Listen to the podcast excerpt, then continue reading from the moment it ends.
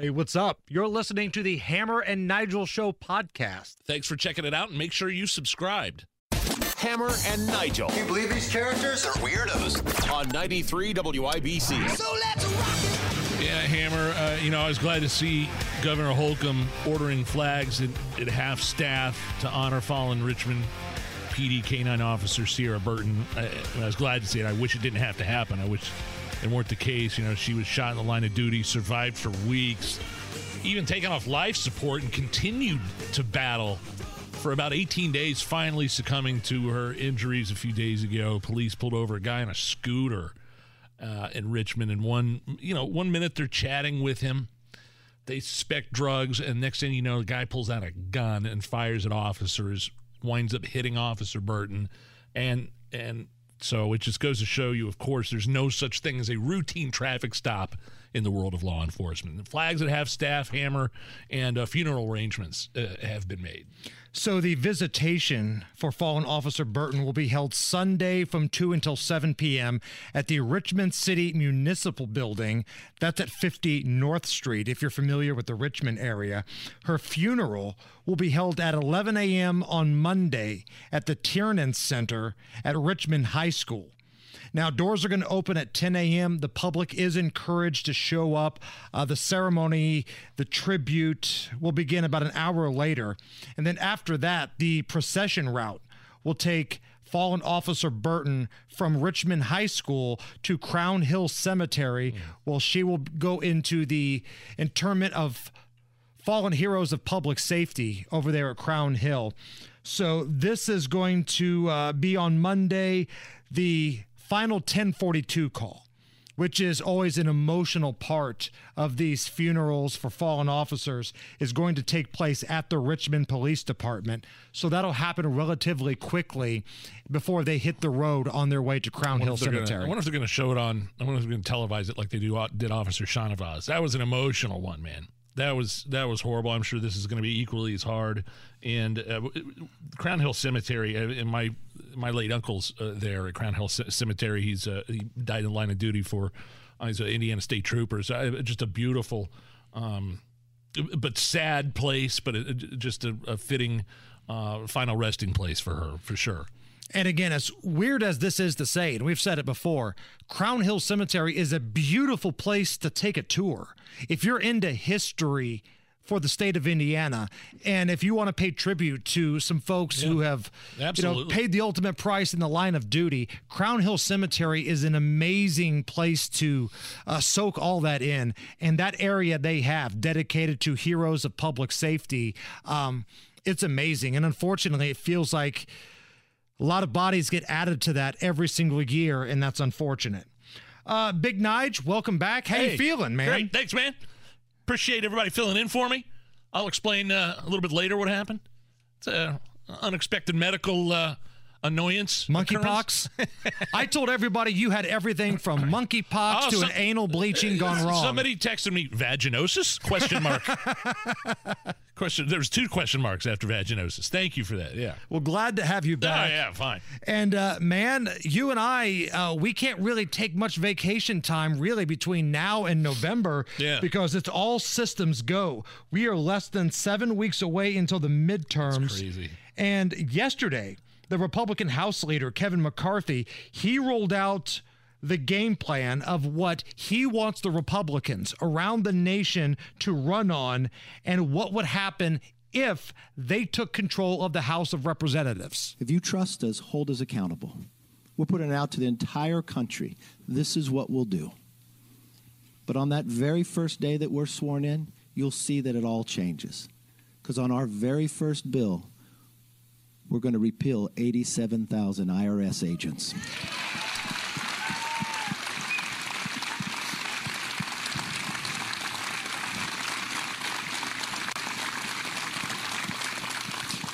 Our job is to work for you, not go after you. Now, we're kind of getting into semantics here a little bit because the folks on the left are going to say, we never intended to hire 87,000 IRS agents, rabble, rabble. But if you look at the bill, the bill that passed through Congress, there's a plan to basically replace the IRS agents that are leaving and give raises and incentives to hire more. So, Whatever. I mean, you know what? Hire 87,000 security guards for schools. I mean, screw the IRS. What the Democrat? What are the Democrats running on? January 6th? uh, uh, Donald Trump, Donald Trump, January 6th, abortion, Roe v. Wade. For God's sake, that lunatic Fetterman in Pennsylvania is running for Senate, and his platform is freeing all the second degree murderers in prison. I mean, that sounds like a movie gone bad, right? You're, you're waiting for Snake Plissken to have to come in and save yeah. the state of Pennsylvania yeah. because of what big bad Fetterwoman wants to do. Um, in that rollout that they had yesterday, they had some of the um, well known members of the Republican House get up and speak. And one of their flamethrowers is the Ohio rep, Jim Jordan. Oh, yeah. He wants to take a look into the FBI and the operations of the Department of Justice. I thought the leader said something really profound in his, in his remarks. He said, Our job is to work for you, not come after you. And that is so important. House Republicans are committed to exposing and holding accountable those in our government who have come after we, the people people. Uh, yeah, I'm sure that, you know, people, uh, parents showing up to school board meetings labeled as domestic terrorists, the FBI. Uh, the, the, the whistleblower, the FBI, I just saw that he got named. He he uh, like a 37 year old dude that was working on in sex trafficking and, and working on those important cases got pulled off to work on a ridiculous January 6th stuff. And uh, yeah, that's another good point. That's another good platform to run on. We're going to make sure they're doing their job, going after criminals, and not average citizens that are showing up to school board meetings concerned that their kids are being indoctrinated with with uh, gender reversals. And you bring up criminals. This brings us to crime, and New York's Representative Elise Stefanik talked about that we see crime skyrocketing. That is a direct result of Democrats' one party defund the police policies and rhetoric. House Republicans will immediately ensure that we hire 200,000 more police officers across this country to make sure that our communities are safe. We will go after the radical leftist prosecutors, DAs who are refusing Good. to abide by the rule of law and are prioritizing the criminals rather than the law abiding citizens. And if you live in Marion County, you don't have to wait for help for the midterm elections. You can do this on your own by going to vote because the radical leftist prosecutor is on the ballot this election cycle. So that's what the Republicans were doing. That's what their game plan is. As for the Democrats, they keep shuffling out there the corpse of Joe Biden, hoping that this is going to resonate with somebody. Today, he was speaking to a teachers union and found a way to creep people out by pointing to some woman in the crowd and saying something inappropriate and weird. But guess what? We got a lot to do. You gotta say hi to me. We go back a long way. She was 12, I was 30, but anyway. What? This woman helped me get an awful lot done. So he points to this woman in the crowd. What? What was You got to say hi to me. we go back a long way. She was 12. I was 30. What the hell are you doing? Well, he doesn't remember when he was 30. he doesn't remember this morning. yeah, that was incredibly. I mean, that's hair sniff quality right there. Right. I mean, add that to the clip montage of Biden just being a creeper. Um, and a lot of the Democrats are upset that Joe Biden did that 60 Minutes interview and said that the pandemic was over. The pandemic is over. We still have a problem with COVID. We're still doing a lot of work on it. Uh, it's but the pandemic is over. If you notice, no one's wearing masks. Everybody seems to be in pretty good shape. Eh, it's over. And we, we locked you out of your businesses and schools for two years. It's over. There's nobody wearing masks. I still got the federal mask mandate, uh, uh, transit mandate thing going on. Uh, it's over, no mask. Can you believe? And I loved how the White House tried to walk that. Of course, they walked it back. Right, they're upset about it. Yeah, because how are they yeah. supposed to demand that you do mail-in voting? You know, when the magical new variant shows up at the midterms, if old man Biden's going up there saying eh, it's over, nobody's wearing masks anymore. so with that being said, uh, with Biden announcing the pandemic is over, Here's a tribute from Hammer and Nigel Records. Oh. When we put this together, we were in a little bit of a Lenny Kravitz phase. Heard the news. saying the pandemic's over, It is over. but I'm still blue. The pandemic is over. We still have a problem with COVID. So much time wasted wearing masks and gloves. Oh, yeah. Well, that was an incredible waste of Here time. Here we go. How many shots I've taken? Wonder what difference it's making.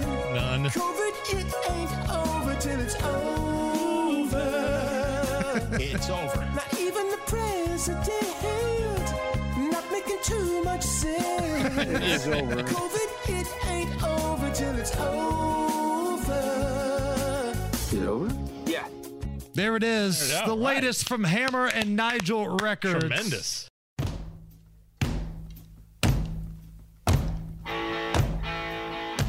You're listening to the Hammer and Nigel Show on 93 WIBC. My name is Nigel. Jason Hammer is here. Matt Bear from the WIBC Traffic Studio, live in our studio for Fridays with Matt. What is up? I want to say thank you to uh, Chris Hammer, Jason Hammer's son, last minute fill in Wednesday.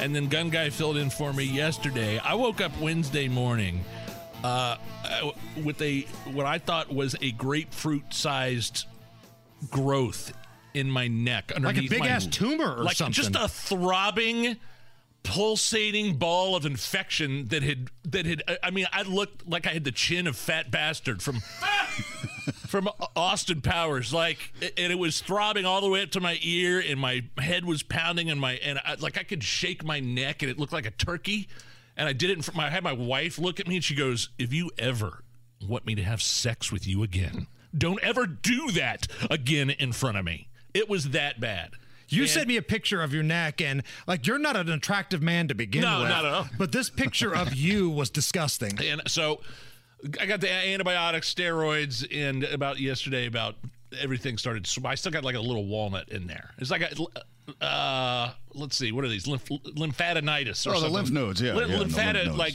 elephantitis of the neck or something like that. Yeah. Vaginosis. But here, Matt, I've been trying to get people to feel my neck all day, just feel the. Well, Nobody wants to don't- touch your disease-filled neck. I, I, I gotta say, when you said you found a legion and you said it was in your neck, I was relieved. Here, feel here. let Matt's gonna touch hand. it. Let me have your hand. Matt's gonna here. touch it. press real hard right there. Can you feel that?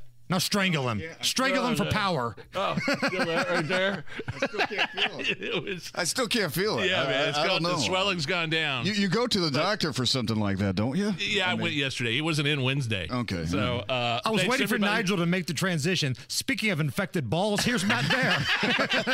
Hello. well, what do you know? Ask any appears. so, like every he wasn't that Friday, man, I want Matt Bear to come in here and just hang out with us because Matt's the coolest dude in this building. He really is. He is. So we could talk a little bit about the road closures and we can do all that kind of stuff. But I think people really want to know what's going on in the life of Matt Bear. Oh man, it's good. Life is good to be me right now, and nothing special happens. I'm really kind of a boring person, but I tell you what, I, I've been doing these commercials in the morning, and uh, they're about mental health and everything. And I've been asking myself, with everything that's going on around Indianapolis and the driving and everything, how's your mental health going right now? And it's pretty good, man. You know, you'd think being 44 and being single and no kids and no family, you know, that'd be tough. But but no, it's not. Every It's- married dude's like going, Yeah. tough? What are you talking about? Every married dude's like, I haven't had sex My in a marriage decade. is hanging on by a string, Matt Right, Bear. It's hanging on by a string. We're best friends and sleep in separate beds.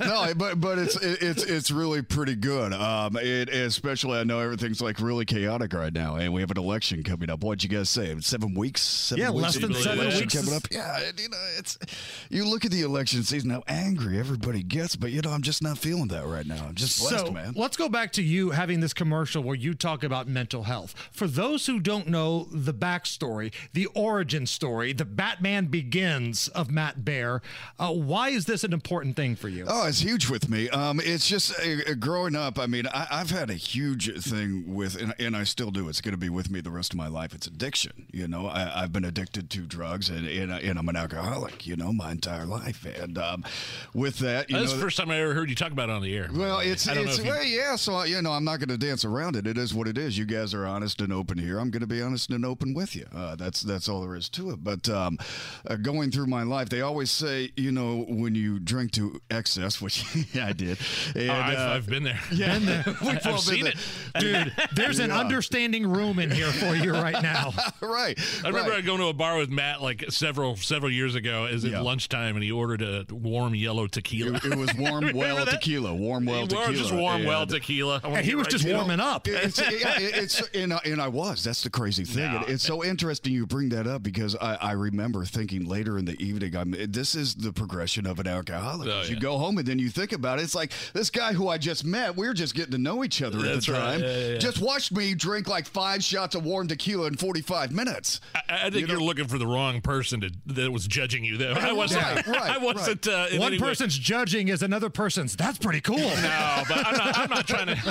I'm, not, I'm not trying to make light of it. You know no, what no, I'm no, saying, of man. course not. Right. And, and I know, and, and like you said, it's an understanding audience, it's an understanding room. We've all been there, and we all have our hang-ups. But um, with the mental health, they always say your drinking and drugging is a symptom, you know, uh, of who you really are, of your mental health. Yeah, you got to get I that, that down to the core of why you're, Yes, you're yes. doing what you're doing. And it's it's why uh, you you know, and and I'm not gonna I'm not gonna blow smoke up anybody's ass here. It's it's why I enjoy writing these ads because I, I get to talk about this a little bit and I get Yeah. to be sincere. Is it a you little know? therapeutic? Yeah, it is. It's cathartic, man. Because when I go through it, I actually have to examine myself because you know I, want to give everybody their money's worth. I want to be honest with them, and I'm I'm looking at this stuff and I'm like. Okay, how is your mental health today? Well, What has therapy really done for you? And then, then I can put it down on paper, and then I can talk about it. It's really kind of cool. It's like I want to do it for a living or something. Um, and and just uh, through that, it's just one more thing I can do to uh, help control, you know, this disease and this addiction I have. It's through your entire process, Matt, um, I think one of the things that I hear a lot, and I agree 100%, is that it's okay to say that you're not okay. And it, you know, not everybody has a support system. I get that, but even if it's just a coworker, if it's somebody that can just talk to somebody a little bit, because you never know what somebody's going through. Right, and and you know that you- you're talking about empathy and being sympathetic. And it's it's one of those things. As dude, we have a room full of four dudes here, and one of the things that I've had a challenge of growing up in my life is not talking about how I feel. I, I just don't do it. I just never do it. So it, now that I'm doing it, it feels odd. It feels a little out of character. Isn't it nice to wake up with not without a hangover? Oh, it's I mean, isn't it, isn't it unbelievable? Well, in, in my just- case, uh, there, there weren't hate it. hangovers anymore. It was just Yeah. it was drunk sick all Yeah, oh, the oh, time, yeah. and drunk and drug sick. I mean, I remember, you know, I was the guy for three or four years who would brag about not drinking. Because I was hooked on something else, you know, and, and I was that guy. And when you would have withdrawal from that, it feel like you know dogs were eating your legs. I kid you not, that Yeah. was the feeling. And, and but not waking up, and, and not only not having the hangover, but not having the guilt of somebody you might have messaged, somebody you might have texted. What did you text? What did you send? I, Right, God right, only right. knows what's out there. Right. But but I don't have that anymore. And right there, you take away half the battle.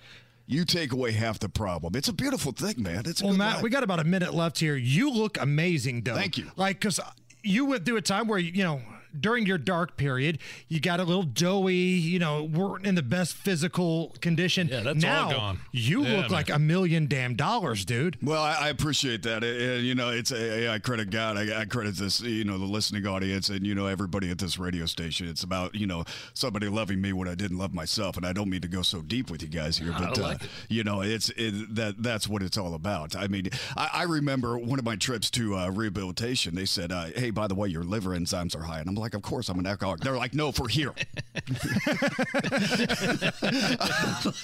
By our Oh, standards. by our standards. I'm like, oh, okay. But uh, everything's great. And I just, you know, I invite anybody out there that, you know, need, needs, uh, might think they have an issue to go find help. It is out there. A support group is out there. And uh, I'll even be happy to help you find it. Dude, keep fighting, keep Yeah. kicking its backside. And again, I'm not just saying this to blow smoke here. This show is not the same when you're not here. Well, like you are a part of this family. Right. You are a part of what we do here. The guy just felt my lymph nodes, for God's sake. I, I mean, that's how close we are. That was the best part of my week. I haven't seen him touch you since the hernia incident of a year ago. Matt Bear, you're the How's best. that? All right. The Hammer guys. and Nigel show. And we're back. The Hammer and Nigel Show, 93 WIBC. Crime, punishment, judges, legal stuff. Yeah, I mean, the story of this teenager that was run over because he was supposedly, you know, an extremist MAGA Republican. Uh, run over and killed by this this drunk guy Shannon Brandt. This happened in North Dakota. It's it's it's gross. It's ugly, and nobody's talking about it. Right. So if there's somebody that, you know, is conservative or a Republican or they identify as such, and they so much send a snippy email to somebody, oh, look at that. Look at that extremism. Those are those MAGA Republicans. Here was an 18 year old kid. And I know he's 18, he's a legal adult, but he's a kid to me.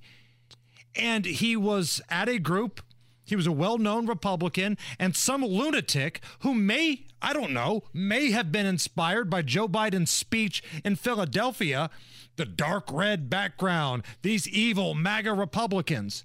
This piece of crap gets into an altercation with him, and it seems like the altercation comes to an end, but this guy goes back to his vehicle, chases him down, runs him over, and kills him.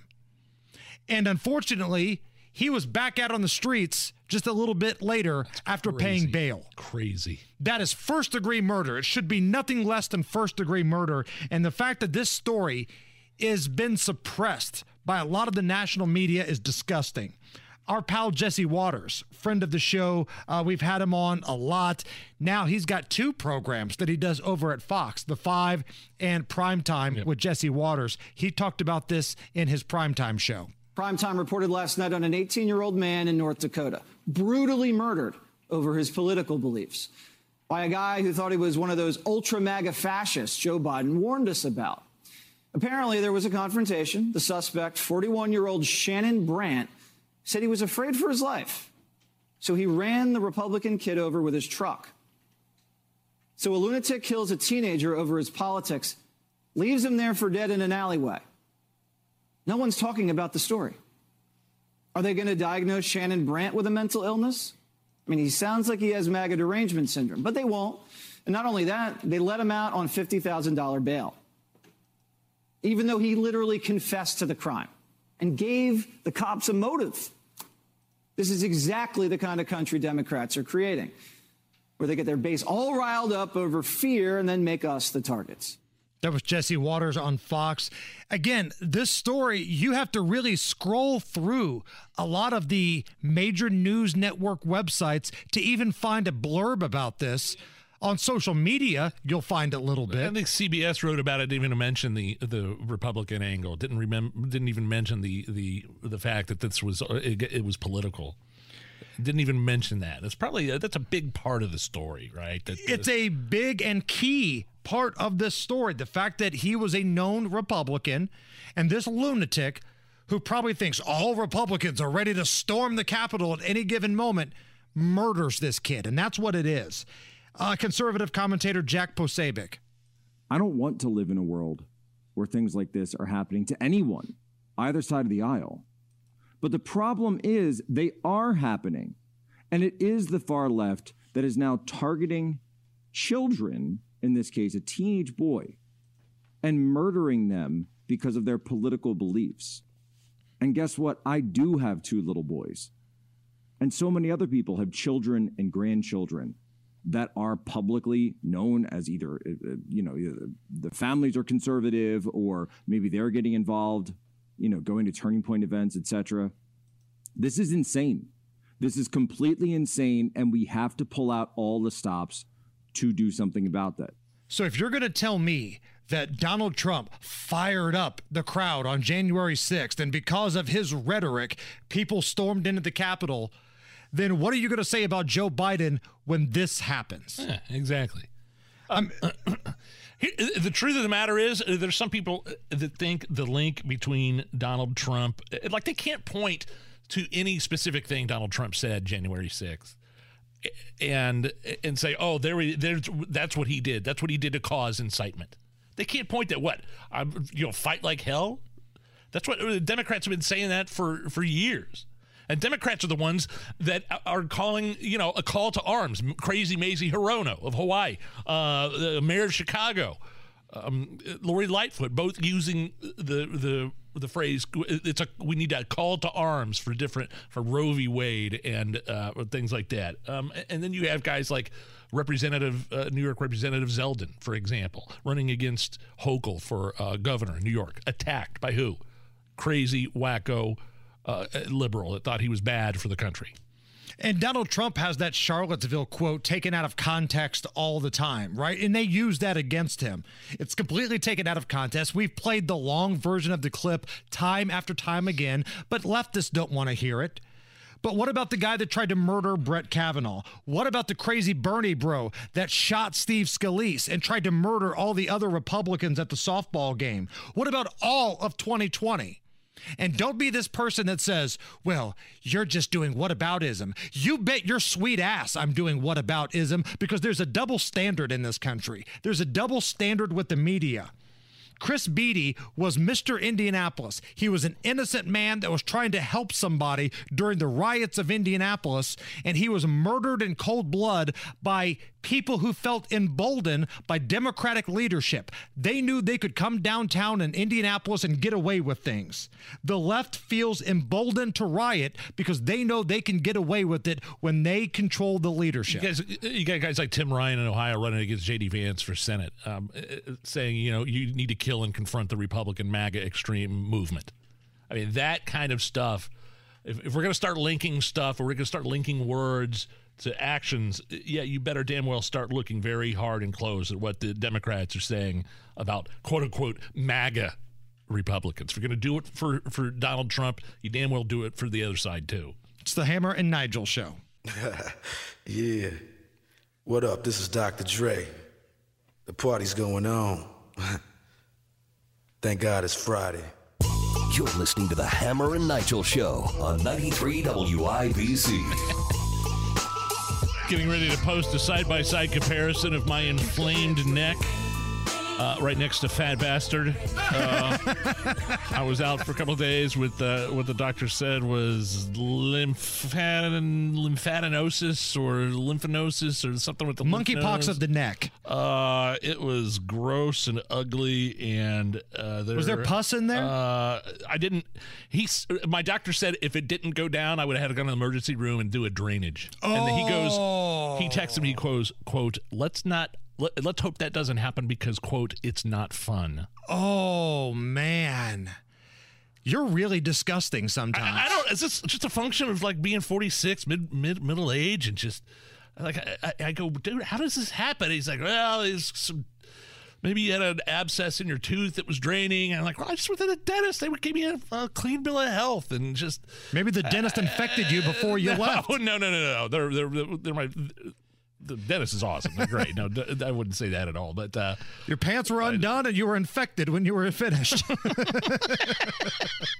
That's a productive trip to the dentist. so, uh, I mean, just this big grapefruit-sized ball of infection, sweaty, pulsating, heaving, just. It, oh god, it's just it's gross. Do you remember the movie Van Wilder uh, with uh, what's his name Ryan Reynolds Yeah. in it when he was younger?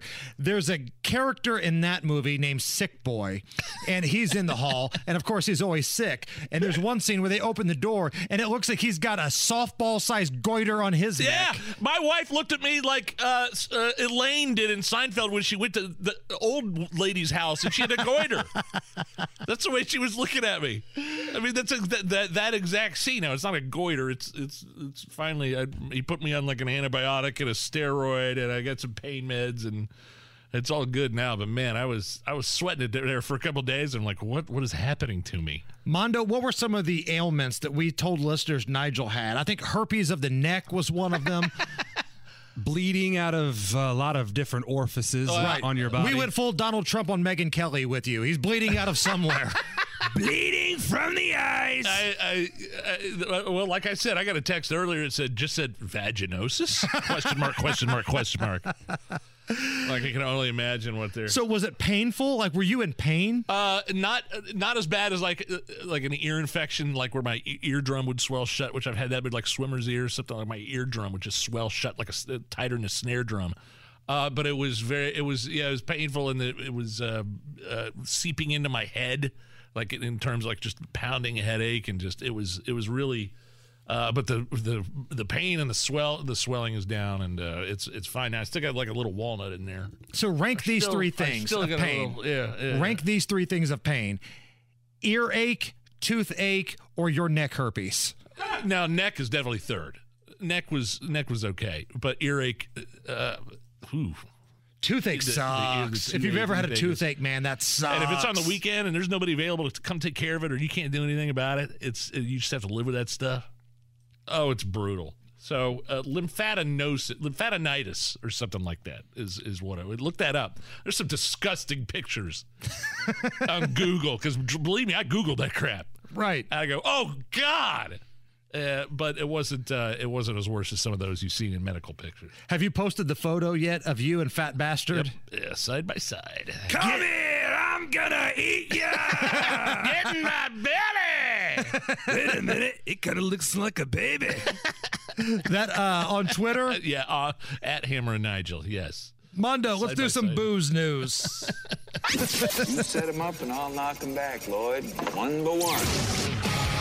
We are gonna read booze news because it's really fun. Once it hits your lips, it's so good. Hammer and Nigel presents Booze news, booze news. Time for booze news. so there was a collision between a couple big rigs that sent Coors Light spilling all Oh. across a Florida highway. Have you seen that picture? Brings a tear to my eye, to be honest with you. I mean, that's a mess. I mean, that is, uh, it's truly something to behold. I, I wonder, and you know what? There's got to be good cans still left. I wonder what it's going to do the ones that aren't open. Right. Could you be pull over and be a quote good Samaritan to make sure the Is it- driver's okay and then oh by the way, help quote clean Yeah, up. it's like the, the the Brinks truck that got stolen, or maybe uh, the Brinks truck that the I don't know, you got stolen, or the back busted open on I seventy towards the airport a few years ago, Right. and people pull over and start picking up bags of money. It's the same way with beer there on this Florida highway. people just just screeching to the side of the road and heaping up ba- cans of Coors Light. And when I see like the damaged cans, we were just watching Animal House in studio. Yeah. There's a scene where like the movers, you know, they're taking all the stuff from the Delta house out because they've been kicked off campus, and a moving guy drops a bottle of Beam, and you see Bluto. And it completely melts down. Top stories coming oh, up next. It's the Hammer and Nigel show. Hammer and Nigel. You believe these characters are weirdos? On 93 WIBC. So let's rock My name is Nigel Jason Hammer right over there. When we had Senator Mike Braun live in the studio a couple of weeks ago, I can't remember. Did we ask him if he thought about running for governor or not? I can't I think we did, and he was just kind of elusive about it. I, Right. I'm not sure, but now it's kind of a few weeks have passed, and it's like kind of the worst kept secret uh, around that uh, it looks like uh, Mr. Braun, uh, 2024, might not, uh, doesn't really like uh, being a senator and uh, wants to run for governor. Yeah, this is kind of something that's been out there in the rumor mill for a long time because in Indiana, Governor Holcomb is termed out. Now, the way Indiana works is you can serve multiple terms as governor in a row, then you have to take a break. And then, if you want, you can come back. They just can't all be consecutive. So, we're coming up on a time where we're going to have a new governor in the state. And one of the names that was always talked about was Mike Braun. And yeah, he kind of played coy with us when we asked him about it a couple weeks ago, but uh, we were always under the impression this was probably something he wanted to do because he made it known he didn't want to be one of these lifers in the Senate. He didn't want to be somebody in there like Mitch McConnell, you know, half of his life trying to get things done. Well, he, and then uh, now the hot rumor is if he uh, leaves the Senate, then it's going to be Spartz running for his seat. Interesting. Man, again, this is what's known as in the IndyCar series the silly season when it's the off season and everybody has these rumors about changing teams and who's going where. You know, they call it hot stove in baseball, uh, free agency in the NFL and the NBA. That's kind of where we're at right now, even though we are full speed ahead into the midterms, less than seven weeks away. We're still talking about 2024. We don't know who the Democrats are going to nominate for president. Does anybody really believe that Joe Biden's going to be the guy? Pelosi doesn't even didn't even think she she was. They played a clip. I heard it on uh, the Kendall and Casey show earlier today. Like, well, yeah, he's a great president. Pelosi said, "Oh, he's a great president. He he beat Donald Trump, and uh, I'm not gonna get into whether or not I think he should run or not." like, like everybody's saying that about Joe Biden. Even Joe Biden on 60 Minutes said, "Hey, look at well, uh, you know, it's it's my intention to run." It's his intention. He wouldn't confirm. Okay. I mean, he's filled out the paperwork and everything like It's that. It's my intention to win the lottery this weekend too.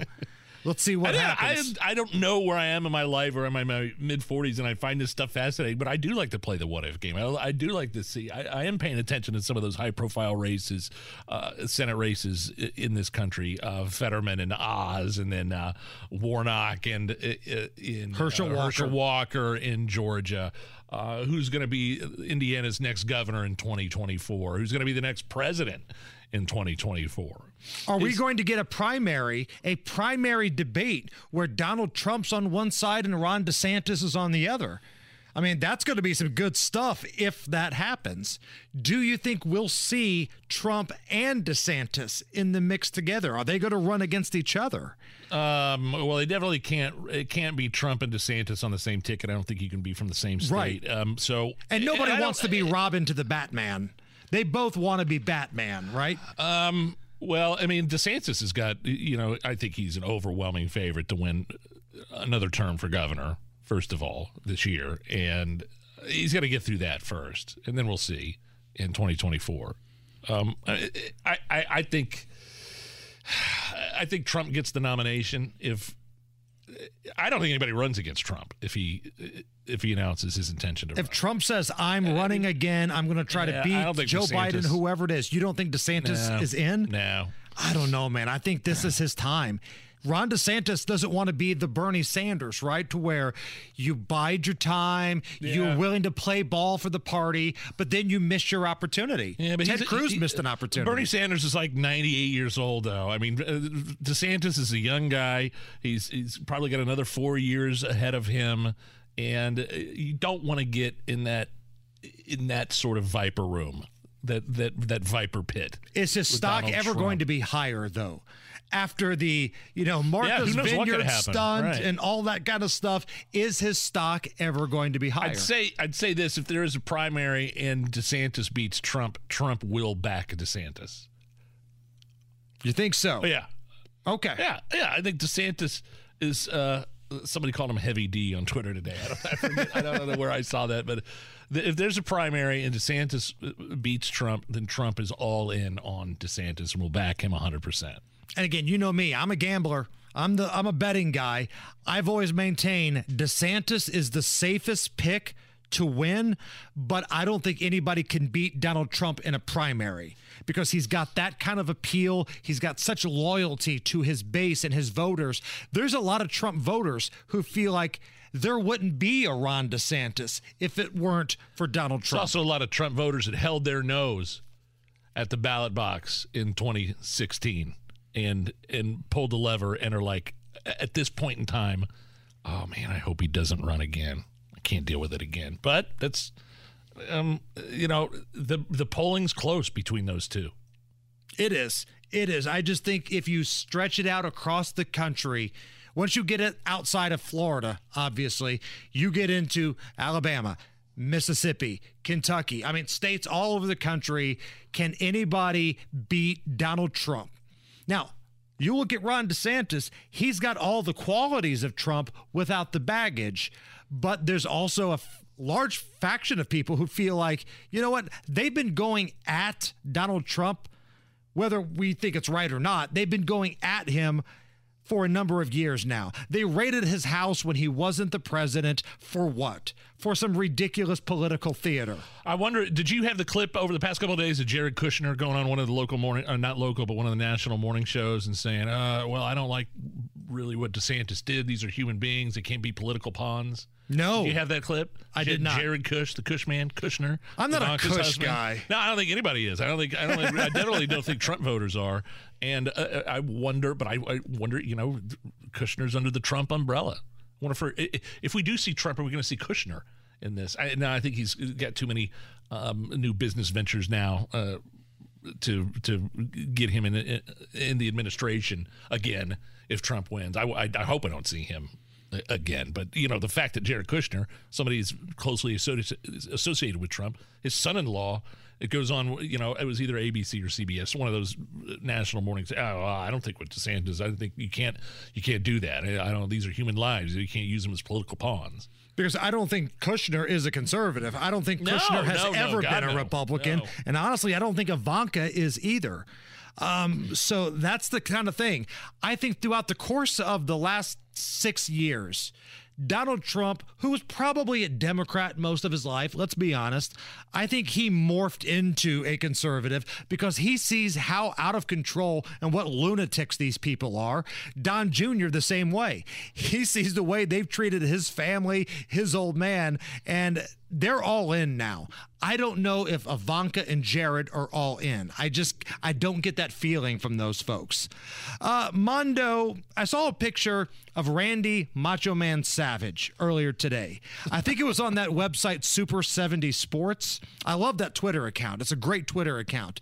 And they were showing the photo of Randy Macho Man Savage. His real name is uh, Randy Poffo uh, back when he was a baseball player in the Cincinnati Reds and Cardinals organization.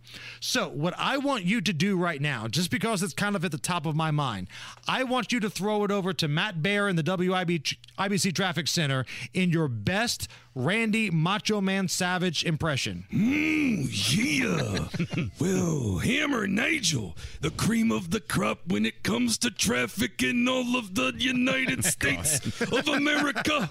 It doesn't get any better. Hogan, it doesn't get any better than Matt Bear. Dig it.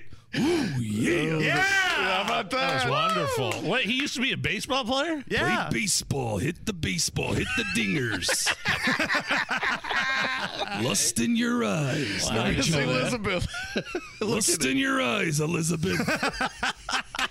That's so oh, good. That's a throwback right there. That's great. Matt Bear's about to climb to the top rope and elbow drop the traffic. okay, we got it. Hammer and Nigel presents is. It depends upon what the meaning of the word is. Yes. Is This Anything on 93 WIBC. All right, Hammer, hit me. How do we play Is This Anything? I run stories by you. You listen, you study, you break down all the information, and then you give us a verdict on whether or not the story is anything or not. Is this anything? An Atlanta based rapper is accused of hanging out on the balcony of his high rise naked and relieving himself from it onto the streets below. Here is Shawty Dred denying the allegations and the people on the street reacting to the pee. I promise I wasn't. I'm famous. I'm on TV, bro. I didn't do this, man. That's disgusting. What is wrong with these people today? Holy s- Well, you got to.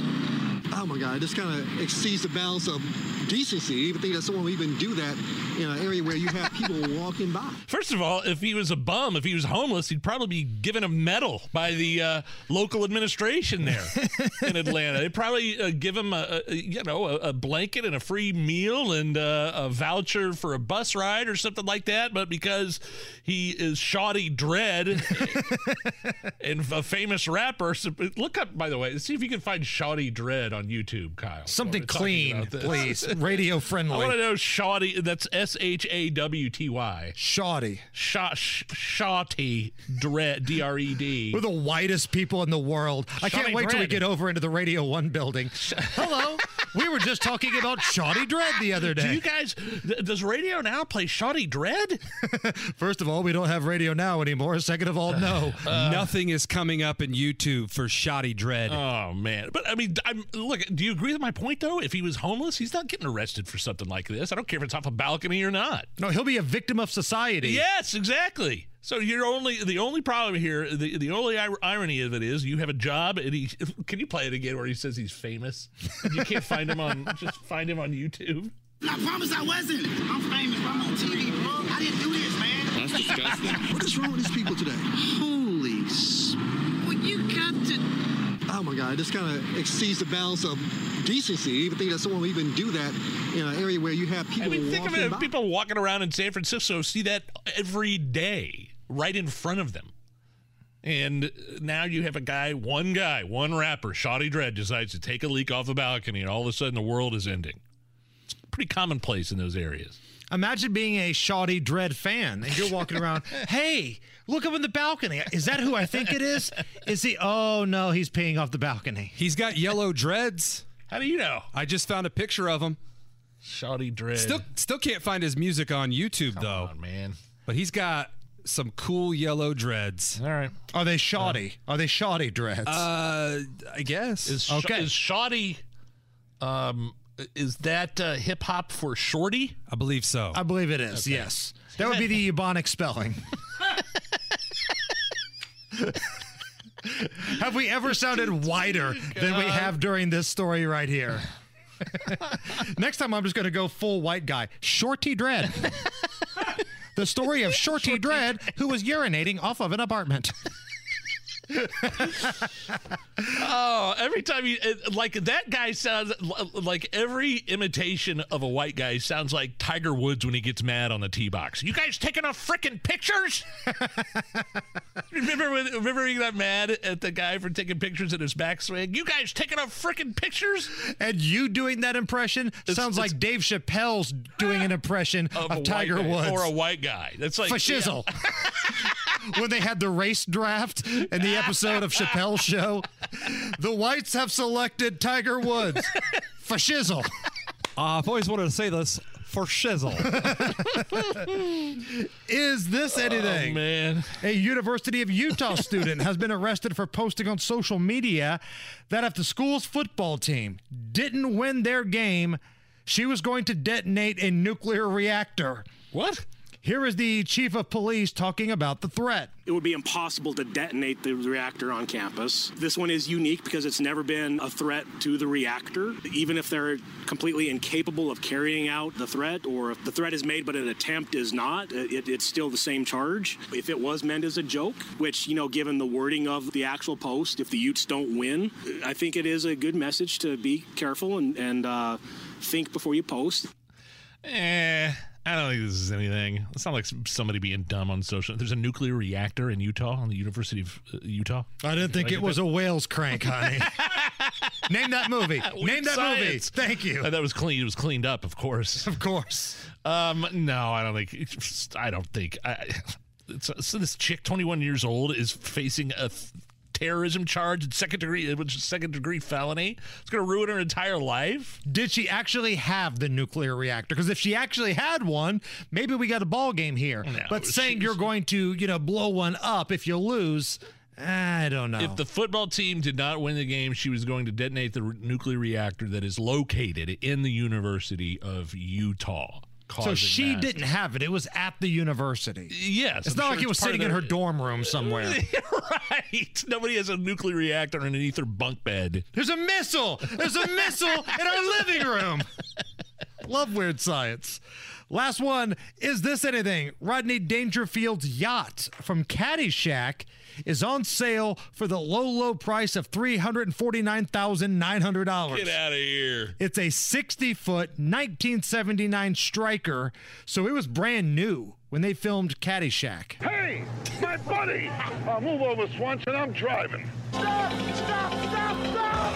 Okay, drop anchor! you scratched my ankle. Ah, yeah, that's something. Look, it it doesn't really impress me that you know Jim Irsay's big rock and roll memorabilia collection of the Beatles drums and uh, you know David Gilmour's get four million dollar guitar or whatever. But I would, if I had all the money in the world, I, that is something I'd buy. The yacht, Rodney Dangerfield's yacht from Caddyshack, especially if it still works and it's still saleable. Right. Oh, that would be great. Yes, I would spend three hundred grand on that. Up, maybe upwards of four hundred grand on on his his yacht. That is something. I'm not a memorabilia guy i- in terms of hanging stuff up and spending a lot of money on that, but that is something to brag out. uh, You about scratched right my there. anchor. Guys, let's go take a ride. Yeah, this is the boat from Caddyshack. Are you kidding me?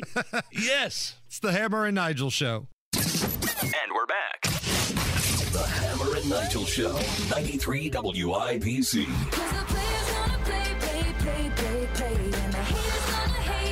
All right, you're gonna have to tell me more about this CNN lineup. Hammer. It sucks. There you go. shakeup. Uh, Like the this new morning show that. Okay, so like Don Lemon is the only na- like I recognize Poppy Harlow just because her name's Poppy. Right. I wouldn't I wouldn't know her if she walked in the studio right now and uh, gave me a prostate exam. I wouldn't I wouldn't know who that was. Like but I just I know the name because it's a unique name. Now, Kaitlan Collins, she's the one who's also going to be part of this morning show. She covers the White House. Yeah, she's the I've her brunette. yeah. You know her. So honestly, So moving that's that's the that's the that's a morning show. Don Lemon, Poppy Harlow, and Kaitlan Connon, Right. Collins. And honestly, for me, and again, this is just my opinion, I think this is the new brass of CNN going, all right, Don Lemon was last in prime time. We're going to move him to mornings. We know he's probably going to be last in mornings too. It's our excuse to fire him because then we can say, after a year, Don, we've tried everything and you've been last place every single time slot here, kid. We're going to have to move on. Like, I think that's the CNN brass because honestly, what do they have to lose here? They're already last place in the mornings. Fox and Friends and Morning Joe beat the brakes off of New Day currently. So even if Don Lemon goes over there and has a little bit of success, it's better than previously. But if he continues to flame out, then they can just fire Don Lemon and move on. Is this the more? Is this the new CNN? This is the new, more centrist CNN. This is the new hard news CNN. uh, you know, they they fired Zucker and the CNN executive that he was he was banging. He- The, you know, the the president, the leader, CNN. Uh, they got new ownership. They got rid of Lubin Toobin, uh, even though he technically quote unquote resigned. Their their law correspondent. They got rid of uh, the thumb, Brian Stelter, maybe some other ancillary guys, but they still have Don Lemon. They still have uh, Jim Acosta. For God's sake, I think uh, the Andy McCabe, uh, the the deputy director of the FBI, disgraced uh, uh, you know under James Comey that lied to uh, uh, federal authorities about the Clinton investigation, is still uh, uh, employed there. Honestly, You know? they haven't really fired any major primetime talent. All they've done is just put people in different spots. It's like musical chairs. So, coming soon to CNN, just in time for your midterms, the morning show of Don Lemon, Poppy Harlow, and Kaitlan Collins.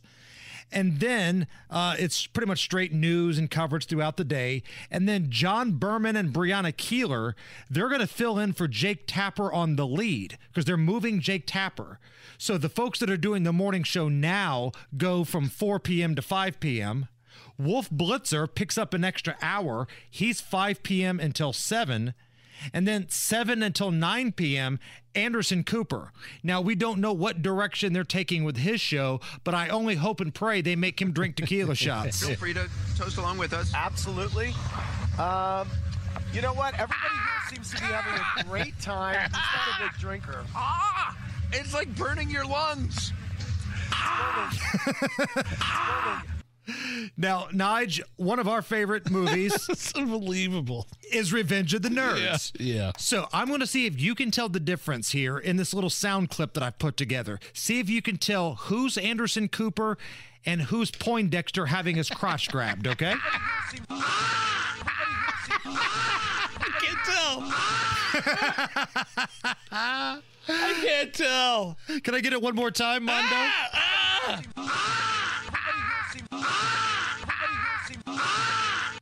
You know, uh, it doesn't bode well for John Berman and Brianna Keilar. Uh, uh, You're saying okay, they're they're yanking them out of their morning show duties, and now they're quote filling in for Jake Tapper, who's taken over the 9 p.m. spot. Right, Tapper's going to nine. So they haven't been able to, uh, so they haven't solidified their spot at CNN yet. You're- Hey, you're just going to fill in for Jake Tapper. Yeah, I mean that's it. I mean, you look Like- at what CNN's that's- doing right now. They're just shuffling deck chairs on the Titanic.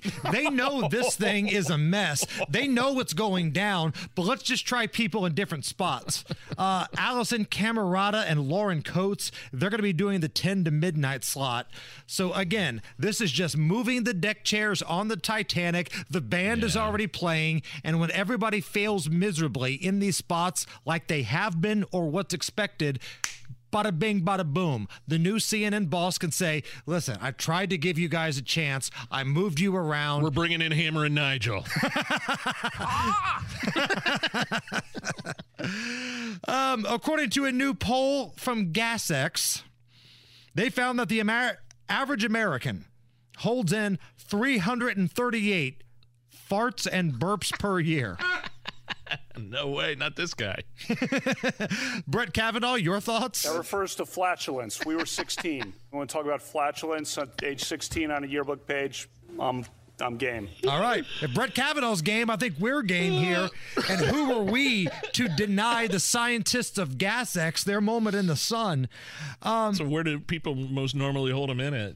Um, according to what they found, a restaurant is at Oh, the top yeah. of the list. Yeah. And the worst place to accidentally float an air biscuit is a work meeting. A work meeting. Yeah. Here's a little bit more information. Uh, 55% say they've muted themselves on a Zoom call to fart. Right, that's what Zubin, th- Lubin Toobin was doing. Well, he was doing a little bit more than Well, he thought he, he thought he was he thought he was on mute. He thought he, he thought the Zoom conversation was done. So he took his pants off and got busy. um, the rest of the uh, places that are somewhat embarrassing um, include include work, restaurants, anywhere you're with a significant other. Um, here's an interesting piece of information that came from GasX. How long will we wait before we stop holding it in around the person that we're dating? The average answer was six dates. Six Oh, dates. yeah, no, I, I would think it would be much longer than that. Although I try to hold it in now just because the wife, like, I, I would still like to have relations with my wife, and the more disgusting things I do and the habits I have, and my neck. I mean, she looked at me the past two days like I was some circus sideshow freak with this with this neck uh, lympho uh, uh, lymph. Uh, lymphanitis or whatever you call it, lymphadenitis. Neck herpes. Yeah, neck herpes. I mean, she just thinks uh, like so. The more I can do to mitigate uh, her disgust for me, uh, you know, I'm going to try to. I'm try, going to try to do that. Have you ever timed out a fart to a song? like you kept up with the beat. So, like at the No. end of the theme song to the Big Bang Theory, it's "It all started with a big bang bang." I have timed out a fart to coincide with the bang, and I'm pretty proud of that. Do you try to hold them in around Crystal? No, no, not at all. Not at all. Sometimes I'll just let a big one go to remind her whose territory this is. Um, so It's not a dog peeing on a hydrant. to recap, this study from GasX says that we hold in 388 farts per year. Not if you're Eric Swalwell, The though. president used taxpayer dollars to ask the Ukrainians to help him cheat an election. I like how he paused. There's a brief pause.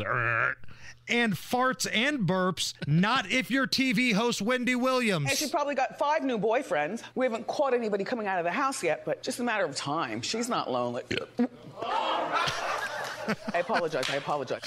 Now, I want to play that clip one more time because that was live on the air. That's Wendy impressive. Williams has a burp, and then I think it just triggers a fart, and you can hear the audience. There's an audible, oh, like right afterwards. And she probably got five new boyfriends. We haven't caught anybody coming out of the house yet, but just a matter of time. She's not lonely. I apologize. I apologize. How does I mean? How does the microphone? Is there a microphone on her butt?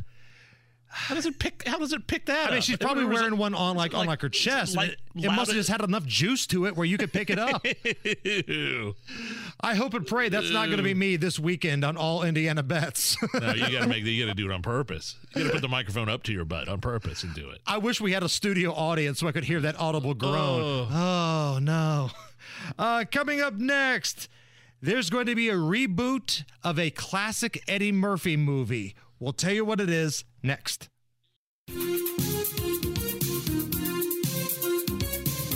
You're listening to the Hammer and Nigel Show on 93 WIBC. Oh, is this so? Is this the the sequel or the movie reunion you were talking about earlier? Beverly Hills Cop. Yeah. They're going to make Beverly Hills Cop Axel Foley. So, like this past year, we had Top Gun Maverick. The new movie, which is uh, scheduled to uh, get into production uh, any day now. Beverly Hills Cop Axel Foley, and it sounds like they're bringing back all of the cast. I've seen pictures of Judge Reinhold on set. Judge I think so. Reinhold, John Ashton, uh, of course, Eddie Murphy playing the role of Axel Foley, uh, Paul Reiser, uh, Bronson Pinchot. He was Balki from Perfect Strangers, but was also in uh, Beverly Hills Cop. Serge. All coming back uh, for the film. Okay. So, my question right. to you, Big Nige, taking the stand up stuff out of the equation. Right. No Raw, no Delirious, no Saturday Night Live. What is the signature movie for Eddie Murphy? It's got to be Beverly Hills Cop, 84, first one for sure. Um, I, I think Coming to America is a close second for me. And, like when I was a kid, I loved, uh, I loved The Golden Child. I loved that movie. Trading Places Um, was Trading good. Places with Dan Aykroyd. Um, and let's not forget about 48 Hours with Nick Nolte. 48 Hours, another great film. So I I think I think at the top of the heap is Beverly Hills Cop. I loved Harlem Nights. May have been uh, underrated. Really, so you're the only one I think that loves Harlem Nights. I, I loved Harlem Nights. It's really underrated and with Richard Pryor. Uh, but yeah, all the others, I I don't know. Once he kind of got into that family genre, it lost its edge a little bit. The I Doctor loved- Dolittles and things like that. Daddy Daycare. Remember uh, the Distinguished Gentleman, early '90s? Yeah, where he was a con man that I don't know. He got uh, elected as a congressman or something like that. Boomerang. I remember Boomerang. Yeah, Boomerang wasn't bad. Smoke Show Halle Berry. Yeah. I'm going coming to America.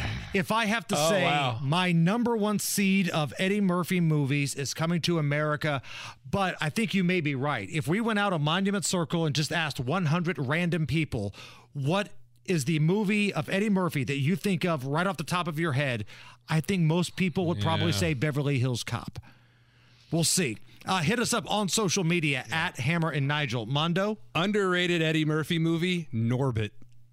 Have you guys seen that one? Yeah. I, I've seen it, but I. No, not I, I have not seen Norbit. I don't think I wanted to see Norbit though. Bo- He just cracks me up as that character. Bowfinger was kind of funny.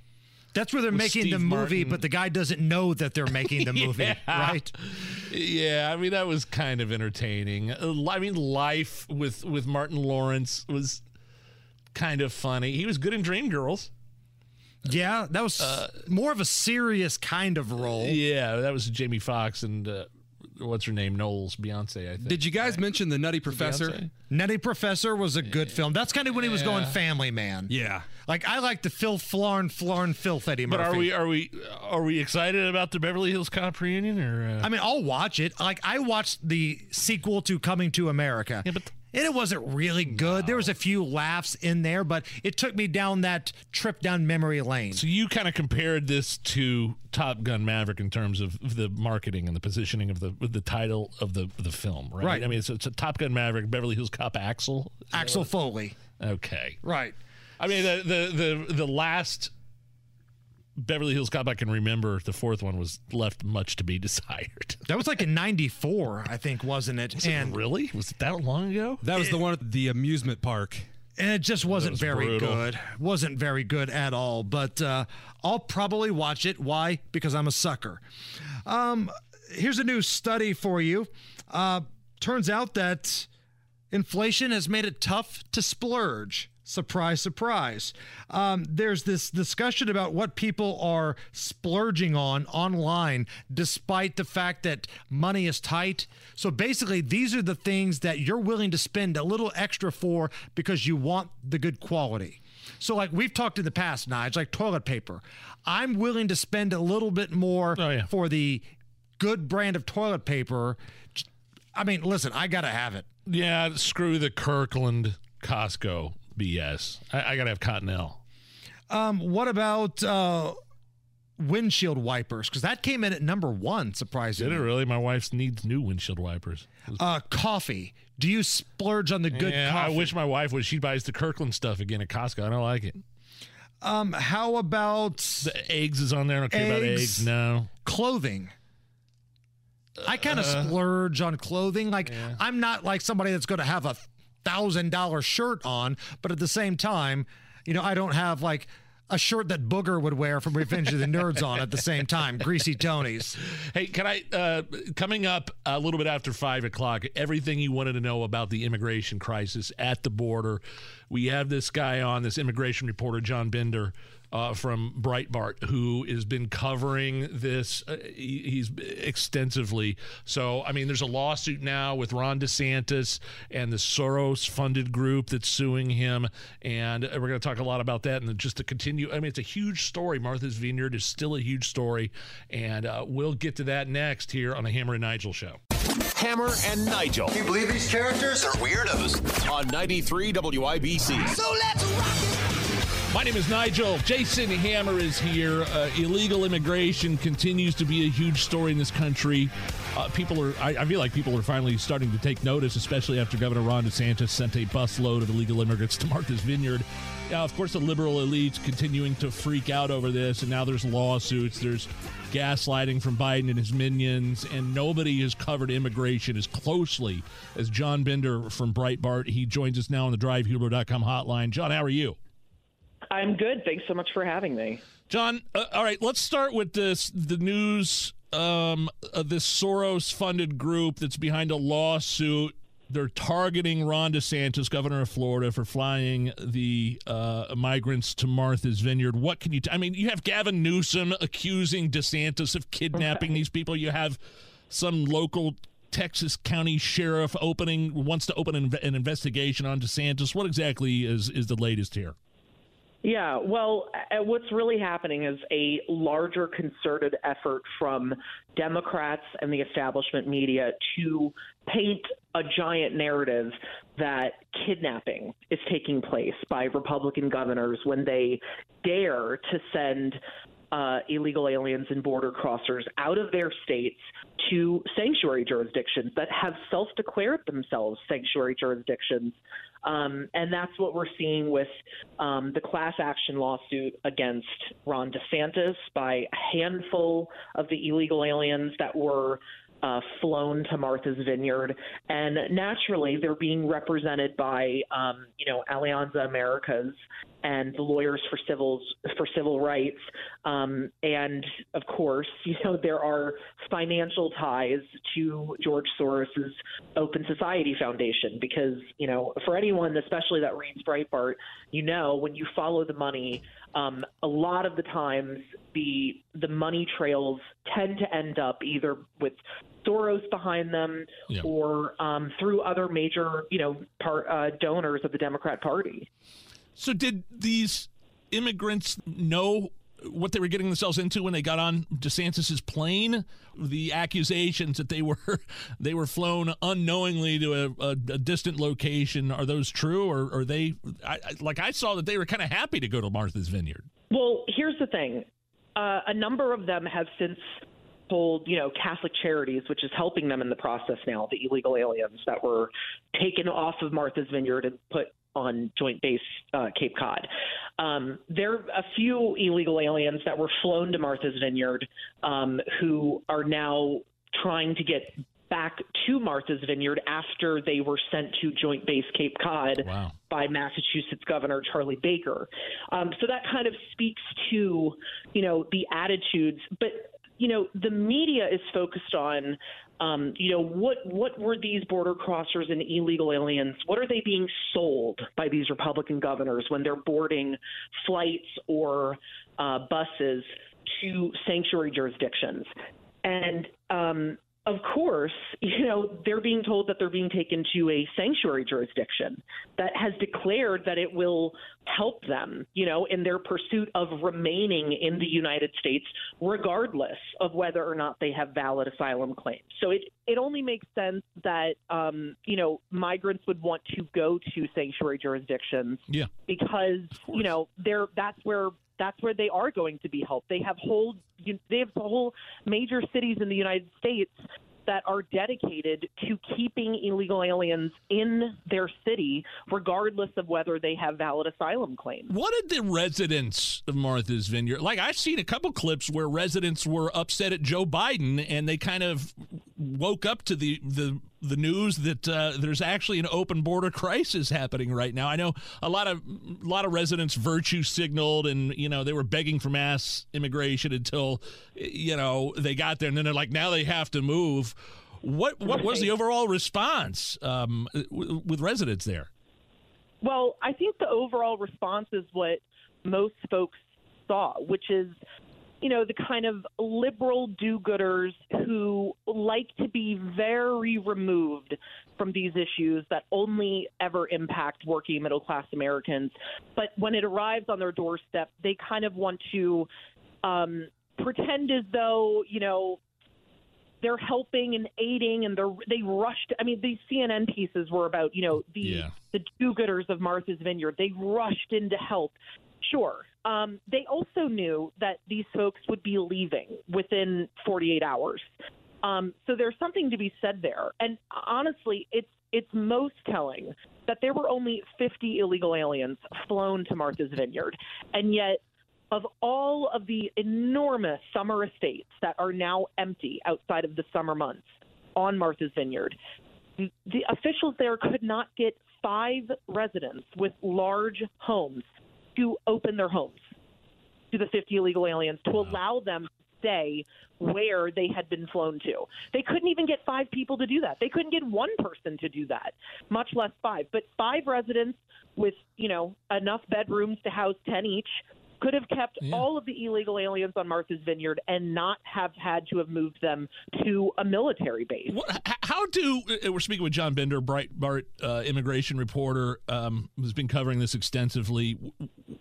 How did liberals in the media and uh, the White House respond to accusations like, "Wait a minute, Joe Biden's been doing this same thing for months under the cover of night"? Well, sure. I mean, that's that's exactly it. And see, there's there's been zero media attention to this. You know, I mean, you're only going to read about this literally at Breitbart because no one else is covering this. But the Biden administration, you know, since Joe Biden took office, has released over a million border crossers and illegal aliens into working and middle class American communities.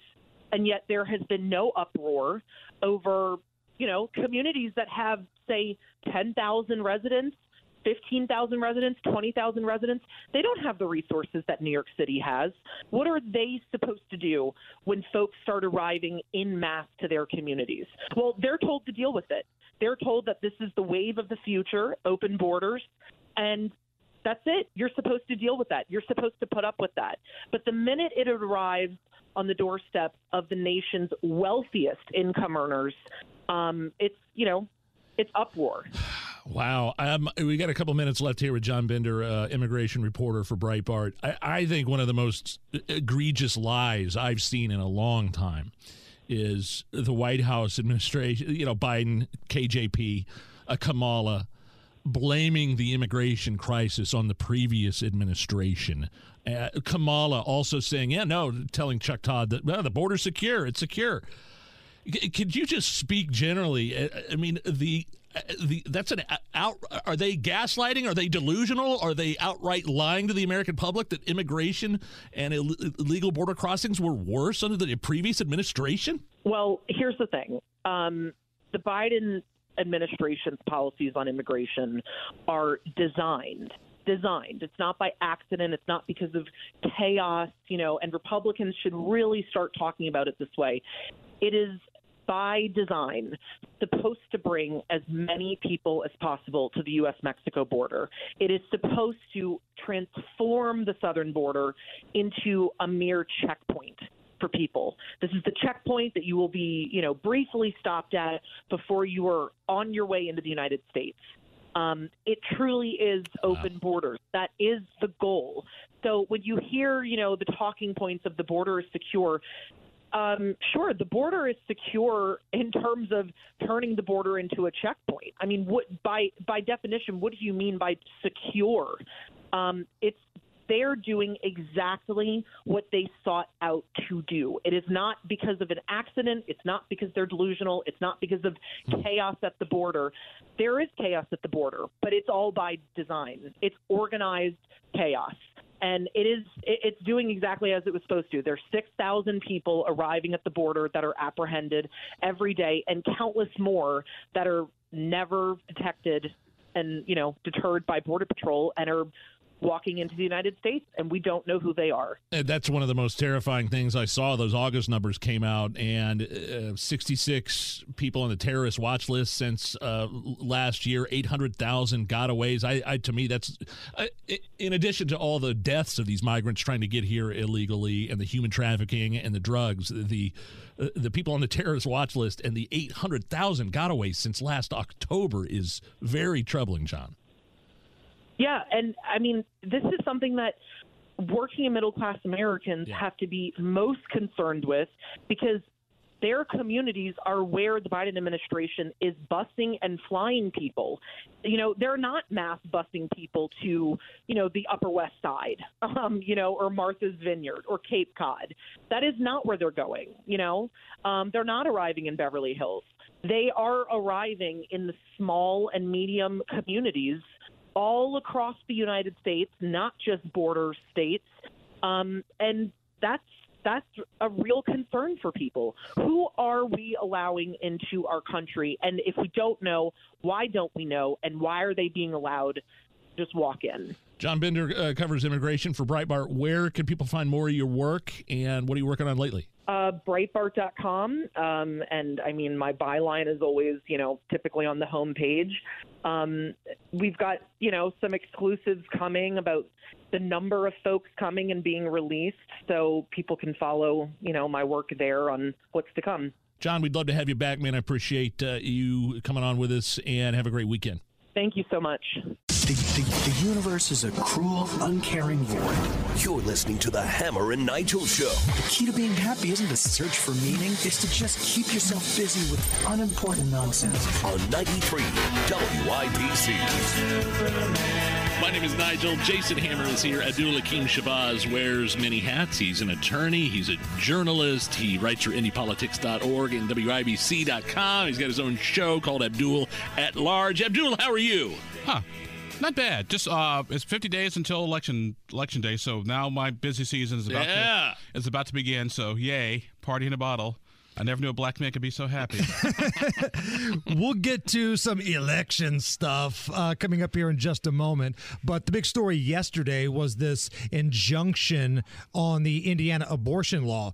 Came from a judge down in Monroe County. Uh, your thoughts on this? Um, I read the judge's opinion because I'm working on a piece for my blog post next week, and I was not surprised at the judge's at the judge's logic and ruling, uh, because number one, it was like an activist liberal judge or anything like that. This is a judge from Owen County, number one.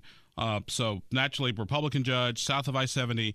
Uh, was was going to be nominated to be to be on the Court of Appeals, so it's not like some liberal activist, whatever. So people saying, "Well, this is again a judge example of making law, not interpreting law." Like, no, not really.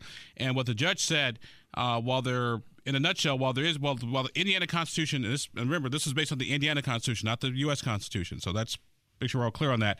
What the judge said was that in the Indi- Indiana Constitution, there is an inherent right to privacy. And there was one line in there that I thought really sort of summed it up. Uh, the judge cited a case saying that uh, Hoosiers have a right to bodily autonomy. And so that's where she put out put in the preliminary injunction. Now, something to keep in mind is to, to get a preliminary injunction, you got to have a chance of winning, and actually a really good chance of winning. Otherwise, it gets tossed out. And so I'm thinking, so I'm thinking that is the that is the, the other part of the story here, is that Indiana's uh, anti-abortion law actually has a good shot of being tossed because of because of the, the right to privacy. Now, obviously, it's got to go to the Court of Appeals, Supreme Court, and the and the whole nine yards. Right. Ultimately, in Indiana's constitution, Abdul, and again, you're a constitutional lawyer. Um, where are you at with this? Like, if you were the judge and this was brought forth to you, what would be your logic here? Uh, my logic would be pretty much the same thing. But just because the const- just because a constitution does not expressly say you have a right, that does not mean you don't have the right. And that's what I always tell people with the right to, with the right to privacy is. It's not going to say you have Jason Hammer. You have a right to privacy, so go do whatever you want.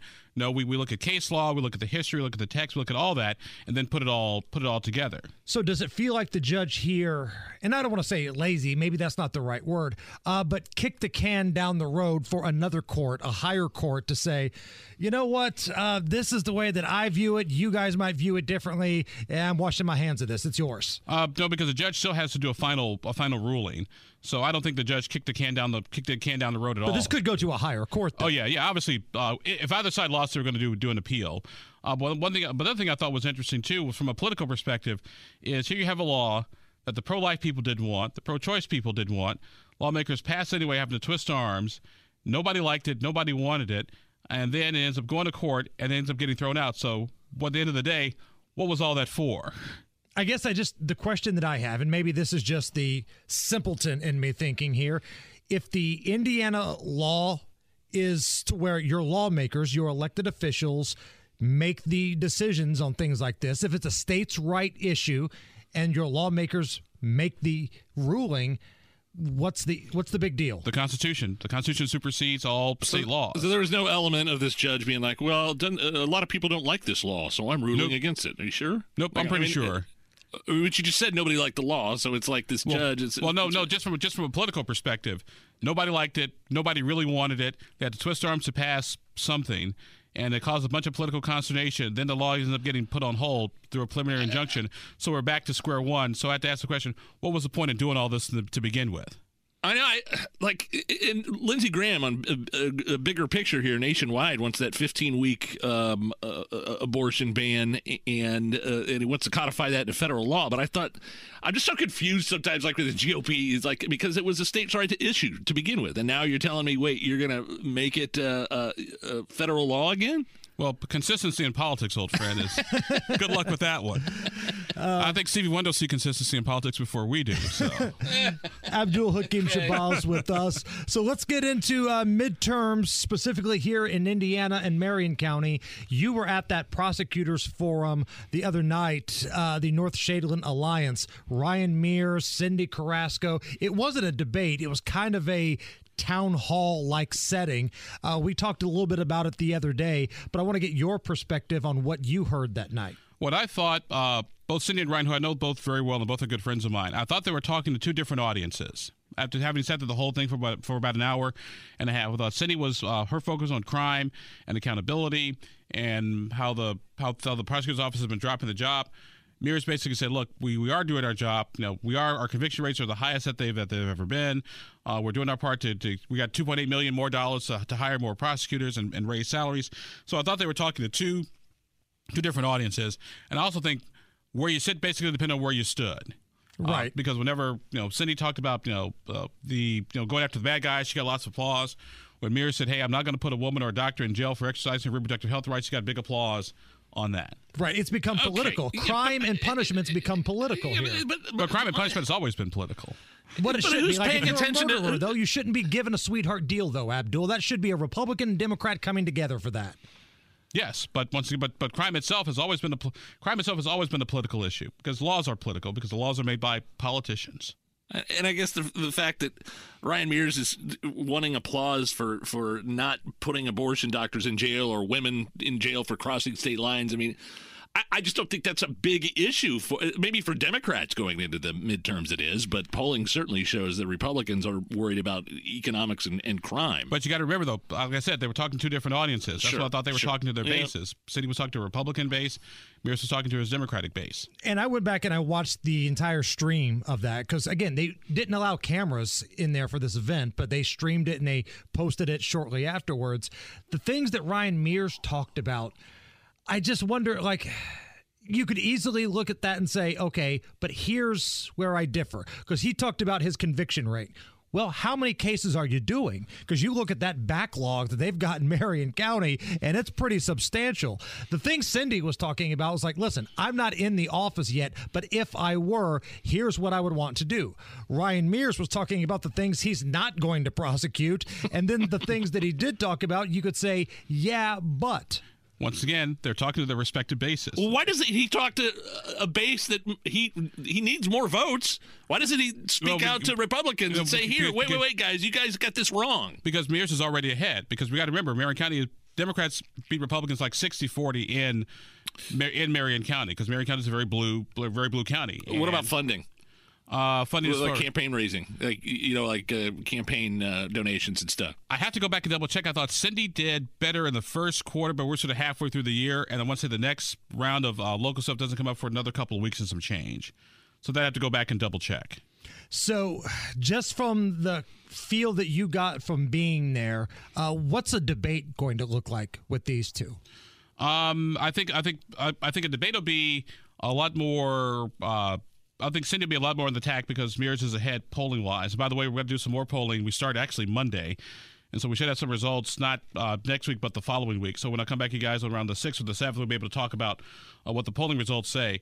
Uh, Mears was ahead the last time we polled, so Mears has nothing to lose technically yet. So Cyndi's got to go on the attack, and she's got to you know really hit the commercials in the whole nine yards. How did Cyndi come off in that event? Because again, Ryan Mears, albeit unelected, he's kind of a politician. Like I think honestly, he wants to run for mayor one day. Like this is kind of his wheelhouse. For Cyndi Carrasco, who's an attorney, I don't necessarily know if this political thing was her comfort zone at first. How did she come off? Um, I thought Cyndi did a very good job being very passionate.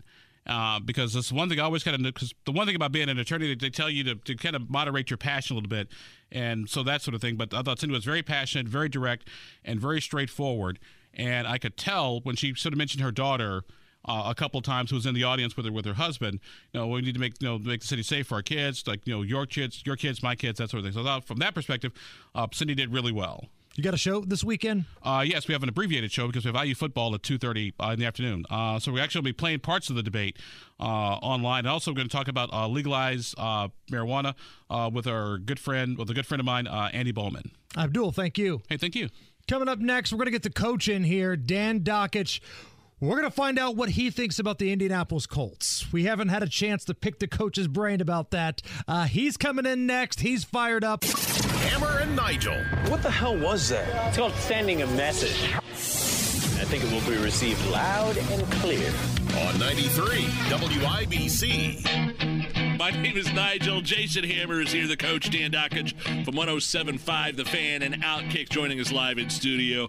Let's start with the local media and the Colts because they were blowing sunshine up the Colts' butts all preseason. This is going to be a great team. It's going to be a great season. And then, you know, two weeks in, it's it's abysmal. Do you still talk to, like, Bob Kravitz or anybody like that? No. Okay. No. Uh, the reason I asked, I bring that up for a reason because I, I follow him on Twitter. Kravitz wrote, maybe I'm crazy. Maybe it's the lobotomy, but it's my fervent belief that the Colts uh, that are struggling will be just fine this season and will be in the hunt for the AFC South crown. Serious. Well, I and got- Stephen Holder said kind of the same thing, and and so they're still blowing smoke here, Coach. And I want to know if you're as optimistic as some of these other sports media writers about the Colts season. You know, I, I look at it the same way I looked at coaching. I don't determine my reaction to players when I coach. Players determine my reaction to players. They decide who plays. My reaction to the Colts isn't based on anything other than how they play. And to this point, they have played awful. I understand. Uh, let's put it this way: if the Colts were in the AFC East, for example, with the Buffalo Bills and the Miami Dolphins and the Patriots, you'd think there's no hope on the season. But the season has hope because of how god awful the AFC South is. Unless unless maybe the Jaguars are that good. They got a chance this weekend. They're going into San Diego. Maybe there's going to be no Justin Herbert. A couple books have taken it off the board. The, the thought is that Justin Herbert may not be playing. We'll see. I I just go by what I see, and I said this this year. I, I said, look, the Colts are on a prove it contract with me. I'm tired of all the media crap. I'm tired of listening to all these butt kissers uh, in the sports media in India. I've had enough. I don't respect them. I, I they've li- and and because I don't respect them, I got to talk about them and make fun of them damn near every day. As much as we have been, man, ripping on the Colts this past couple of weeks, they're a game out of first and they haven't had a home game yet. Yeah. That's how bad the AFC South is. I'm telling you, If and- the and- AFC South were a movie, it'd be Caddyshack 2. No, then nothing's worse than Caddyshack too, Oh, Hammer. awful. But I'm just what I'm saying is this: look, um, uh, Matt Ryan, everybody. Well, he's an upgrade from Carson Wentz. Is he? Is he really? I mean, Carson Wentz looks like he's pretty good. The receivers, the Colts obviously didn't have two of their guys, but even when they had two of their guys, talking about Pierce and Pittman, how good were they in week one? They weren't. So, look, um, I'm disappointed in a couple of things. One, I look at the Tampa Bay Bucks and they just signed Cole Beasley as a slot receiver. What have the Colts done? You know, you can sit there and say, well, we like our receiving room. That's great, but your receiving room, there's nothing to like to this point. Um, you can say the AFC South is going to open up, but I I'm going to tell you, uh, Titans look bad. Texans are bad. Jaguars might be good. Uh, and and that gives you hope. But other than that, you tell me. Well, the the point was some of those guys I mentioned at the beginning of the segment was that like the fan base is angrier than I've ever seen him, and we've you know the Colts have started out one and four and one and five before, and they were just fine. And how, do you? What is just see? Here's the thing. This is what this is what drives me nuts. What is just fine? What what is good? In in in the time Chris Ballard's been here, they're 41, 42, and one. Now I don't know what mediocrity is, but that sure sounds like mediocrity. So what is just fine? Well, they had Philip Rivers. They were 11 and five or whatever they were, and lost in the first round. Haven't won this bad division in this regime's uh. Didn't go to the playoffs last year. So you start out one and five, and I, and I, I know what you're saying. Uh, uh, Nigel, because I saw the same thing, and they have been just fine. What, the standard used to be when Payne and those guys Yeah. were here, win the division, get to the AFC South, or get to the AFC Championship game. Now it's like these guys. Here, here's the thing you get with media, and you guys know this: when you've got guys that don't know jack squat, like the print media here in town knows nothing, and they keep selling you on a bill of goods, they're not all of a sudden going to say, "Hey, we were wrong." They're going to keep selling you until it the, the the last dying breath, and that's all they're doing. I hope they're good enough. But what is this? Is a proud organization. what is just fine? Getting getting to the playoffs and the wild card in the worst division in the history of football. They give me gas. Before we get to the Chiefs game, and we'll get your thoughts on the Colts and Chiefs. Uh, one more thing on what's not going well for the Colts. All the attention, it seems like all the ire is on the offensive side. But either Shaq Leonard is the most valuable player in the league, or this defense is underachieving. Coach, what is it? Well, it's it's it's not Shaq Leonard's the best player in the history of the world. You talk to NFL guys, and they're like, "Yes, he's good. He forces turn." I tell you, he's been disappointed. This Ngakoue. I understand Ngakoue comes in here, and wow, look at his Twitter handle. Oh, he's so nice. Uh, a very smart football guy named Mike Lombardi told me watching Ngakoue on the right side, off defense's right side, quarterback's left side. He always runs past the quarterback. He just runs, and and if you watch the game the other day, I can't stop watching this. It's driving me crazy. Uh, he runs past because he's being blocked. The, the blocker takes him beyond. The quarterback steps up, completes a pass.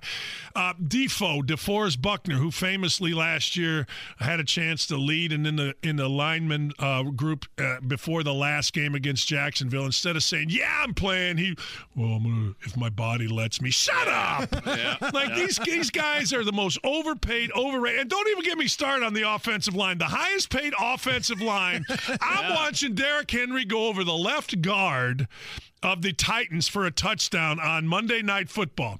That left guard cleared a hole uh, big as my head. You know what he's making? Eight hundred ninety-five thousand dollars. You know what our left guard, who can't block me, is making? Twenty freaking million. I got gas. what about you? Talk to the fans a lot on your show. You take a ton of phone calls. Is this the angriest you've seen the Colts fans in a long time compared to previous seasons? I think it's the angriest at the media. I do. I honestly okay. believe that. But like Yeah. guys are like, I'm so tired of these writers. Like they did a deep dive into Andrew Luck and didn't tell us why Andrew Luck quit. Right. I didn't. I, I, I, Zach Kiefer, I'm doing a deep dive. Am well, I a horrible person because I'm done with Andrew I'm Luck? done I don't want to hear about him I'm going back to school. Yeah, I don't don't want to hear about all this other bull crap unless he's putting on number 12 for the Colts. I don't, I don't give a damn. Yeah, and he ain't any better than us. Does he use his big words? Hey, I can use the word unequivocally. I'm fine right there. All right, big boy, let's go. Colts, last time I saw, were anywhere from five and a half to a six point home dog against the Kansas City Chiefs. Patrick Mahomes historically against that Gus Bradley Oh, defense God. lights him up like a firework on the 4th of July. What are we doing I'm here? going total indie media. I got the Colts winning 48 to nothing. Yeah! I'm not messing. I'm going Stephen Holder, Zach Kiefer, Gregg Doyel. This is the greatest franchise in the history of the world. Go Colts! Yeah, 48 zip. They're going to miss an extra point. All right, it would be. I don't know. I, I look. I'm not betting. I'm not taking the Colts. I'll tell you that much. I'm not taking the Colts and, and the points. I, there's not. Look again. Prove it. Pro- they have proved nothing. Other than I did think they played pretty well defensively second half, but right now it's at five and a half on what I'm looking at. I am not touching it. I think they'll play no way. okay, but I don't want to touch that. Twice last year, because again, Gus Bradley, the defensive coordinator, was with the Raiders last year. In two games against Kansas City, Patrick Oh. Mahomes put up a 40 burger each time. Yeah.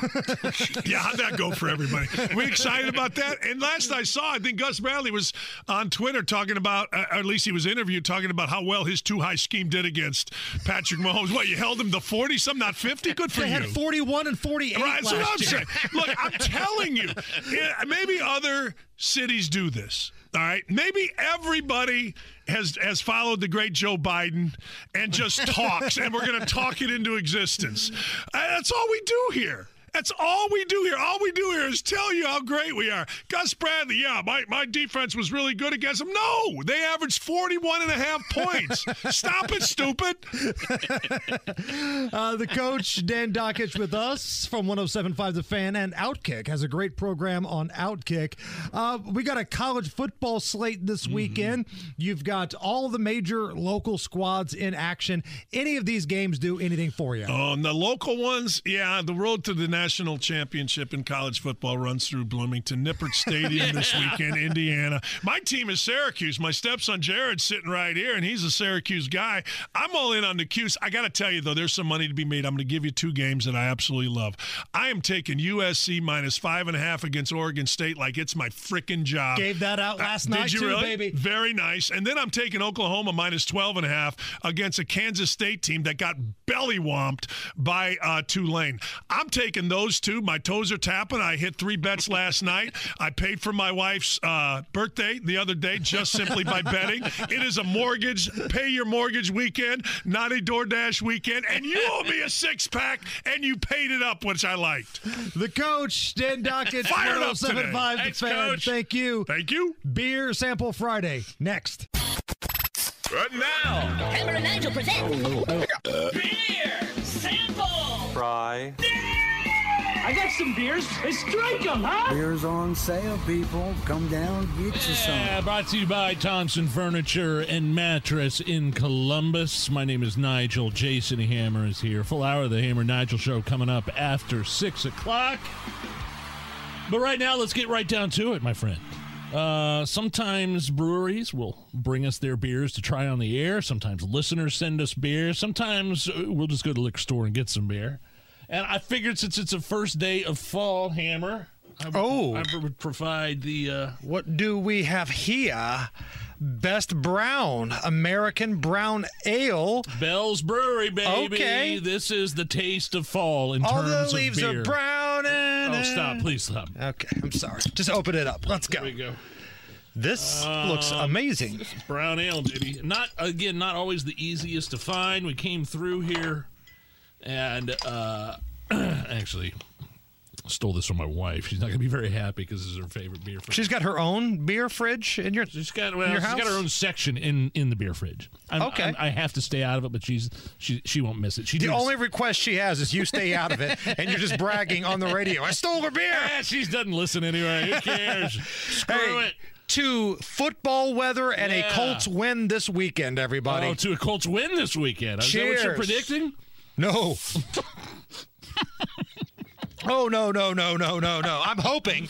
You just need to do a spit take out over the microphone. you are not. You were saying cheers to a, a Colts win, but there's you, you're not predicting a Colts win. You know, I'm hoping I win the lottery, but Yeah. the odds are not looking good. Oh man. Hey, this is a game the Colts could compete in. These are the types of games, for whatever reason, it seems like the Colts do pretty well.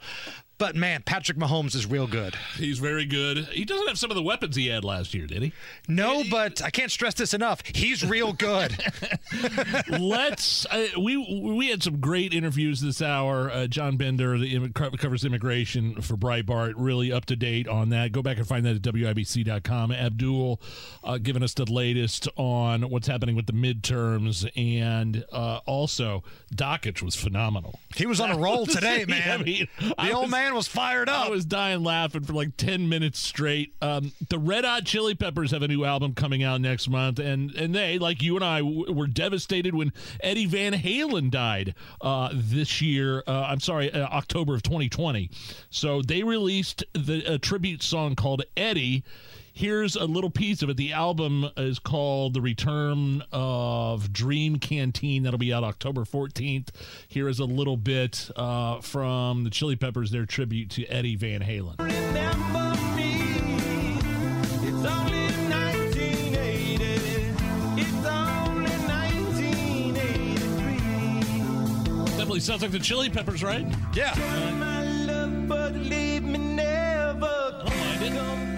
I'm good with that. I like the Chili We're Peppers, back, man. we're back for another hour after 6 o'clock. It's the Hammer and Nigel Show. Happy Beer Sample Friday, everybody.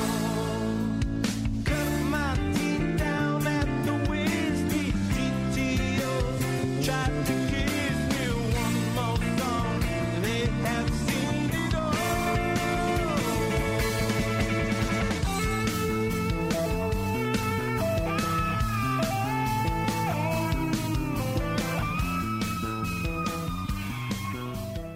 Be sure to catch us every weekday, 3 to 7 on 93 WIBC or subscribe and get it right to your phone.